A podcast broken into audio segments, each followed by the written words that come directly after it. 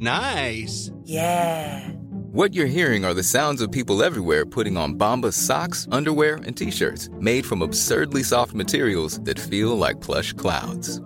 Yeah, that plush. And the best part? For every item you purchase, Bombas donates another to someone facing homelessness. Bombas. Big comfort for everyone. Go to bombas.com slash ACAST and use code ACAST for 20% off your first purchase. That's bombas.com slash ACAST. Code ACAST. This is an entertainment podcast, and the research we do might come from Wikipedia. Welcome to Research Rebuttal Podcast, the podcast where two friends prove each other wrong. I'm Rachel Teichman, and this is Paige Dempster. Hello.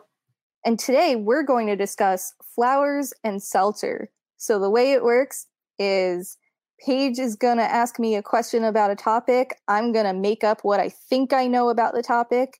And then when we're all done, she's going to give us the facts. I did some research. Okay, so let's get started. So I did the research for flowers and seltzer this week. And tell me what you know about flowers, Rachel. Well, I know that flowers have stems, they have petals, Mm-hmm. they usually have leaves, they can be all different colors. Yep. Um, They have like pistons, right? Yes, that is that is the part that they use to pollinate, I believe. I believe so. Um, flowers, yeah, that's another thing that flowers do. They get pollinated, they look pretty, they smell pretty. Yes, we're focusing on smells this week, actually.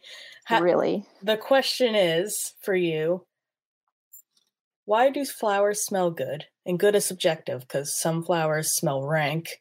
But why do you think flowers smell good? Flowers smell good because Yeah. yeah, they do. Go on. flowers smell good because they attract and repel insects and other other animals. So they smell good to attract things like bees and like some birds and stuff to pick up the pollen and then drop the pollen so that more flowers can pollinate and more flowers can grow. Sometimes they might smell bad to certain animals to deter to deter them from either eating it or killing it or whatever. Sounds like you know your stuff. You know quite a bit about flowers. You obviously paid attention in biology. I remember you got at least, actually, was that the one that you failed? I can't remember. I did not fail biology, but I got a 59.5, which very technically was a D minus. Very technically, because that is technically an F. That's an F plus, technically. It's technically a D minus, But it's also technically an F plus. Not according to the way that we were graded. Well, regardless, you seem to know something about flowers because after doing the research, you're actually almost right. It's time to get rebutted. Oh boy, here we go. So I looked at information from both Wikipedia and something called scientificamerican.com and I read an article that was post that was put up in 2005. So this is some old info, but seemingly accurate. I don't think flowers change too much over time. Uh, probably not in like what 15 years that it's been. Probably anyway, a quote from the article is The scent is typically a complex mixture of low mo- molecular weight compounds emitted by flowers into the atmosphere and its structure. Color and odor are critical factors in attracting pollinators. Dot dot dot. Thus, the scent is a signal is a signal that directs pollinators to a particular flower whose nectar and or pollen is the reward. So basically, yes, flowers smell good to attract bees and whatnot to the pollen so they can re- reproduce with their pistons and whatnot. So good job, but there's more. There's more. Okay, so I should I should guess more. Is what you're saying? Well, what's what I'm saying is I took notes. I did some research on. Do you know what the flower rafflesia is? No, but that sounds like a good thing to guess about. Would you like? Yeah, would you like to guess? what is a rafflesia? What is a rafflesia? Mm-hmm. Okay. So I assume rafflesia is spelled R E. Mm-mm. No, try again. No. Mm-mm. So it's R A? Yes, That gives me less of an idea. So, good start. okay, rafflesia. It sounds like a syndrome, like an illness. It is a flower, so I'll. Oh, It's a, fl- a rafflesia is a flower. It is a flower. I will steer you in the right direction. Continue. Rafflesia is a type of flower. Yeah. Okay. I thought it was like a state of being or something. Yeah. Okay, so, So, so we're, a rafflesia is a Mhm. flower that grows to be about three feet tall. It um, it can be various colors, but usually like orange. you got surprisingly close. Okay, Wait, so I'm not done. I'm not done. I'm not done. Okay, There's more, there's more to say and get Continue. about rafflesias. continue. Okay, so not only is it three feet tall and orange, hmm it has like these little spiky leaves. Like you know how you know how when flower stems have those like little hairs on it? Yeah. It's like that but on the leaves as Huh. well. Okay. And they are the petals are like listeners can't see it but it's like triangular, it's like spiky Okay. and uh they are poisonous for humans to eat. Okay. Again, D minus in biology. Now let me tell you. Do you know the Pokemon Venusaur? Yes. The ref- a Rafflesia, you know, like the flower on Venusaur's back. Yeah. That's a Rafflesia, Wow. or at least it's based off of a Rafflesia. I didn't know that. Now you said three feet Yeah. tall. Uh-huh. Surprisingly, not that far off. It's not three feet tall, but it's a gigantic flower that grows usually in Southeast Asia, and it's about it can get to about three feet wide. Some of the species, That's a big flower. yeah. And what is notable about the Rafflesia is it emits an odor that smells like rotting flesh. Yum. Mm, yeah, right. So it doesn't necessarily attract bees, But it but but it uh it attracts hummingbirds. you're so close. It attracts flies. Flies, because flies love rotting flesh. Yeah. So the flies pollinate it because it smells like rotting flesh. Also, fun fact Rafflesia is the national flower of Indonesia. And, like, why would you pick a Rafflesia? That's the worst flower you could possibly pick. Well, okay, what kind of flies does it attract though? I, I don't know. I didn't go in, go that far into my research. I assume whatever flies are native to Indonesia. Oh, okay. I was I was like suddenly picturing like house flies, but I feel like that's probably not true. I'm sure if we took a Rafflesia and put it in my backyard, it would attract houseflies. That's probably true. Well, so something I did not say earlier is that flowers can emit either a sweet scent or like a quote unquote punchy, spicy scent. And the sweet scent is known to attract like bees and moths and butterflies, while the punchy, spicy one attracts like beetles and stuff. So, imagine this we take a flower and we genetically engineer it to smell like the Doritos that come in the purple bag, the sweet spicy Doritos. Yeah, the the chili, the sweet chili. Yeah, what Yeah. type what type of bug would that attract? What type of bug would sweet chili Doritos attract? I feel like- spicy. Yeah, yeah. I feel like it would be more likely to attract bees. Really, because I was gonna say I think it's more likely to attract like beetles. Well, yeah, because it's got that sweet spicy. But the reason I think it's more likely to attract bees is because just the presence of the sweetness is probably enough for the bee to be like, this is my jam, this is my honey. But the presence of food in general, I feel like, will attract beetles and flies. Are, Maybe don't maybe don't attract flies. are beetles attracted to human food? I don't know, actually. Well, that's going to be a topic for another show. Okay. Now, a word from our sponsors. Does your mortal enemy suffer from springtime allergies? Then you need the pollen Zuka. Pollen Zuka, let me tell you, it'll blast those allergies and your morals out of the water. Go to pollenzuka.com, type in the code Research Rebuttal Podcast 20, and get a 20% discount off of your pollenzuka. That's right, pollenzuka.com, Research Rebuttal 20. So the next topic we have is on seltzer. You like seltzer. You drink a lot of lot of those fancy bubbly things. I love seltzer. I like every brand. I don't like every flavor. I just love my water to be carbonated. It is better than still. Um I you know, I actually know some things about seltzer. Yeah, this should be you should know a little more about this than the flowers, though you did know quite a bit about the flowers. So, about seltzer, I want to know what you know about the history of seltzer, how it was made, when it was made, who made it, and about the different flavors. Okay.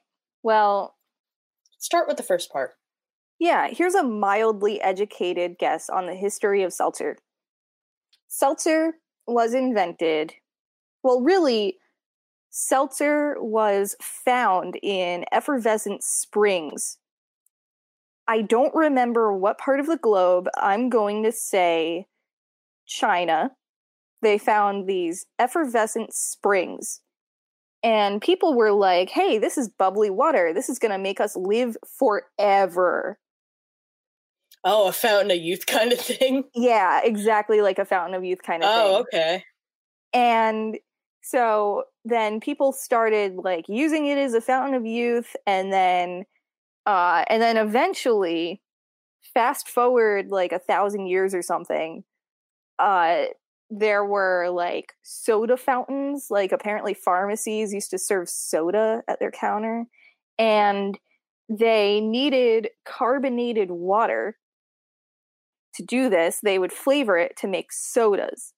But then um Jews in New York were like, "Hey, plain seltzer, this is the stuff. This is what we need in our life." People just can't get enough of the bubbles. We should start bottling this. We're going to sell it. And there we are today with seltzer. Okay.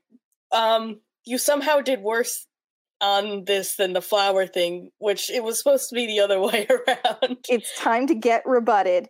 Yeah, it is. You you kind of had it. You had it at first, which what is true is yes, seltzer is naturally occurring in mineral springs. Seltzer is made by carbon dioxide getting infused into water, which creates the bubbles. But no one actually tried to do it, like actually tried to artificially make it until, let me see the year, 1740 it appears. This is from Wikipedia. Almost all of my resources on this are from Wikipedia. So in 1740, a man by the name of William Brownrigg had simply the idea to put carbon dioxide in water, but he never did it. He never wrote it down, but he was the first person to conceive of the the idea. Willie, why didn't you do it? Fast forward to 1767, a different person by the name of Joseph Priestley actually made it. He made it by accident. He was distilling beer and he accidentally left a bowl of water in the brewery, which the carbon dioxide from the fermentation of the beer got mixed with the water, which created all of the fun little bubbles in the water. A bowl of water, though. Yes, a bowl Not of a seltzer. cup. Not a jar. A, a bowl. Bowl of water. It's Wikipedia specifically said bowl, so Okay. he had a bowl of seltzer, and this was in a town called Leeds, England. yeah. And then, fun fact: in 1772, Priestley wrote a paper about seltzer and the process of making it, called "quote Impregnating water with fixed air," which I thought was funny. That is funny. That is impregnated water. Why aren't Okay. you laughing? It's so funny. I'm serious. All right, fair enough. Okay. Now, you should probably know a bit more about this. Natural flavors, or Natural flavor- flavors. Here we go. just flavors in general. I did spoil a little bit of my research there, but how do you think they flavor seltzer? So they so there's this thing called natural and artificial flavoring. And they're both they sound different. Like like it's easy to be misled by these words. You hear natural flavoring and you think, "Oh, this is natural. This comes from a plant. This is better than artificial flavoring." However, artificial flavoring and natural flavoring are basically exactly the same thing. They are chemical compounds to give off flavor. And the only difference between the two is while natural flavoring is still a chemical compound used to flavor things, they at one point did derive one of the ingredients from the actual source. So that makes it natural flavoring versus artificial flavoring. It is exactly the same thing. So then, when these flavor and fragrance companies make these flavors and fragrances, some of them get shipped off to the uh, the the bottling and distributors. So then, um, they have like containers of these flavorings, which come as a liquid Mm-hmm. and then they uh, some food scientist at some point develops a recipe Mm-hmm. and they play around with the different amounts of flavoring that should go into the seltzer and then they do consumer testing and eventually they come to the conclusion that this is the right balance of flavoring to water. Usually in these there's no sweetener. Like you're just getting the straight up flavoring. Usually, is there sometimes sweetener?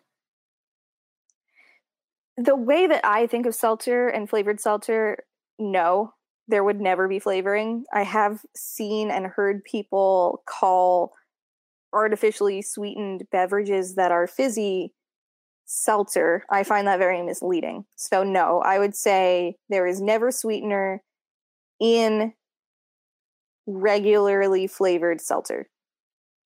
Well, that's where you're wrong, bucko, because according to DrOz.com, there is. Dr. Oz, what a source. Dr. Oz!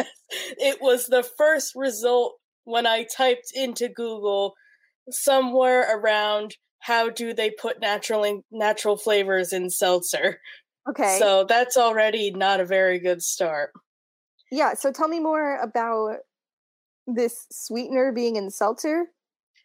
So, this isn't all the time, but sometimes, according to Dr. Oz, sometimes they do put aspartame in in seltzer and they consider it a quote unquote natural flavor. I did not do enough research to figure out where aspartame come from comes from, but it might come from nature, which is why it could be considered a natural flavor. A lot of these companies keep their quote unquote natural flavors a very close trade secret. I couldn't find I couldn't find where a lot of these things were derived from, but I did find a few. So, for an obvious example would be like would be lemon. There's a process called stilling where you take natural bits of the plant and in this example for a lemon you'd use the lemon rind, is that what it's called? The outer bit? Yeah. You'd The use the, peel, lemon the rind, the skin, the peel of the anatomy of a lemon. a fun, fun time, regardless. You take the rind, the peel, the whatever. And you put it in this machine called a still, and it makes like the essence that, like you said, they bottle up, they bring it to factories, you put the little drops in, and then boom, you have lemon flavored seltzer. Yeah. But So- then, like, oh, go on. Is Dr. Oz suggesting that they're putting aspartame in the essence, in the flavoring? Sometimes, not with all companies, but some of the companies. You have to be careful because companies won't say if they do or not, and it's really hard to figure out if they are. But then again, how credible of a source is Dr. Oz? That's true. That's fair. um, let's see what else. But then it gets to a harder part where it's like, what part of the raspberry would you use to make raspberry seltzer? Because raspberry seltzer is a thing. Yeah. I know, a, I know a company, a seltzer company that I drank a few years ago, had raspberry. So they use all sorts of different kinds of natural things. They've used stuff like tree bark. They've used many different spices, and most notably, according the beaver butt. The beaver butt. What are you talking about? Go on. No, no, no, no, no. Take it back a step. What are Yeah. you talking about? So there's a way of creating raspberry flavoring that is in many of the raspberry confections you have ever cons- consumed.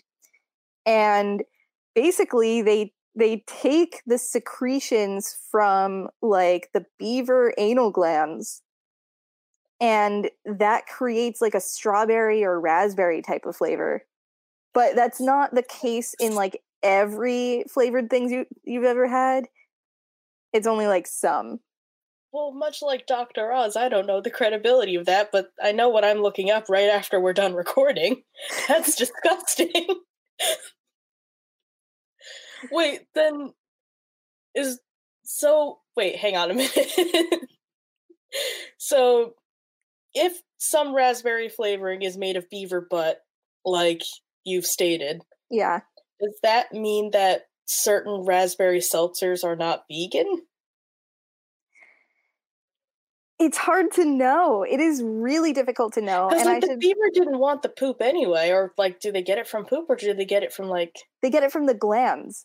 Oh, but but from what I understand, it it's either raspberry or strawberry flavoring. I don't remember which of the two. well, let's use raspberry in this example. Yeah, so like the way that I know that it works is they take the secretions, but I think nowadays it's less common to use that as the primary flavoring, but I certainly hope so. when they're in the lab, as far as I know, they have replicated an artificial flavoring based on the flavor that you can get from the anal glands. Oh, I hate that. But that doesn't answer my question. Is it vegan? I think if you're deriving it directly from the beaver, no. But um, you should always check your packaging. It should say vegan if it's vegan, hopefully. Okay. So, long story short, if you're vegan and you enjoy raspberry and or strawberry seltzer and you like Dr. Oz, you may have to double check and see what's in your seltzer. In 2018, according to Business Insider, LaCroix, you know the com- you know LaCroix, the seltzer company. I'm very familiar with LaCroix, the seltzer company. My favorite flavor of LaCroix is peach, but then I remembered that that's not LaCroix, it's bubbly. Oh yeah, you've recently been changing sides to bubbly. I okay. I like bubbly. I like Lacroix. Bubbly has a couple of flavors that Lacroix doesn't have, and Lacroix has flavors that bubbly doesn't have. So it's all about what I'm in the mood for and what's on sale. I like the grapefruit LaCroix. Yeah, me too. Me too. The Any- pamplemousse. Is that what it's called? Yes. Oh no, I'm gonna have to pick a different flavor to like. Anyway, so according to Business Insider, in 2018, LaCroix almost got sued over the whole like natural flavors thing because it was found out that one of the natural flavors that they were using was a chemical called let me, let me see if I can pronounce this right. Lin, linalool. Yeah, it's linalool, however you say it.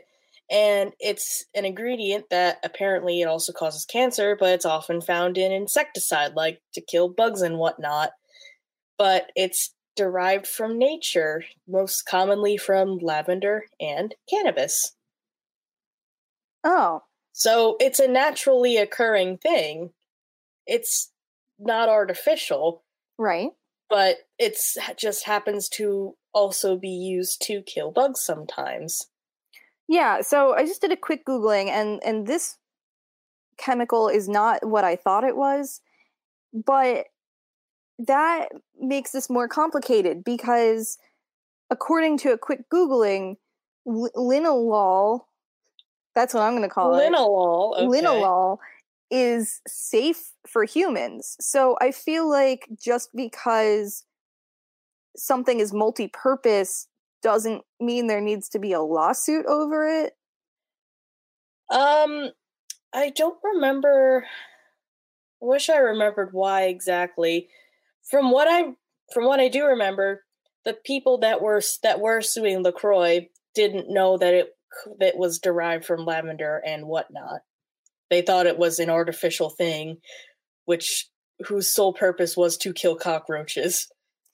Yeah, yeah, no, it's kind of like how lemons can be used as like a cleaning agent, but it's also perfectly safe. Yeah, yeah, I guess it's one of those things. Yeah. So, are there any more questions that I need to uneducatedly answer about seltzer? Not that I can see.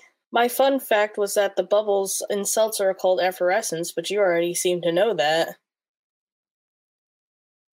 I think that about wraps it up. That wraps it up. I got research rebutted.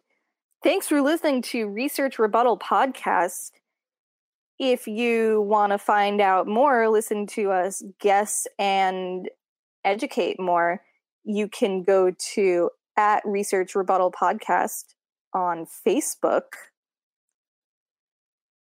Research Rebut on Twitter. And Research Rebuttal Podcast on Instagram. And you could even find us and subscribe to us uh, and you would do that by going to wherever you're listening to this right now, or you can go to shows.acast.com slash research hyphen rebuttal and subscribe on there. And you can email us at researchrebuttalpodcast at gmail.com if you want to yell at us about our facts or if you want to suggest topics for future episodes. Thanks for listening to Research Rebuttal Podcast. I'm Rachel Teichman. I'm Paige Dempster. This is the podcast where two stubborn friends prove each other wrong.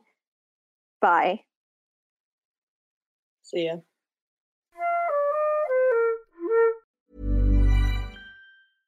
Even when we're on a budget, we still deserve nice things. Quince is a place to scoop up stunning high end goods for 50 to 80% less than similar brands. They have buttery soft cashmere sweaters starting at $50, luxurious Italian leather bags, and so much more.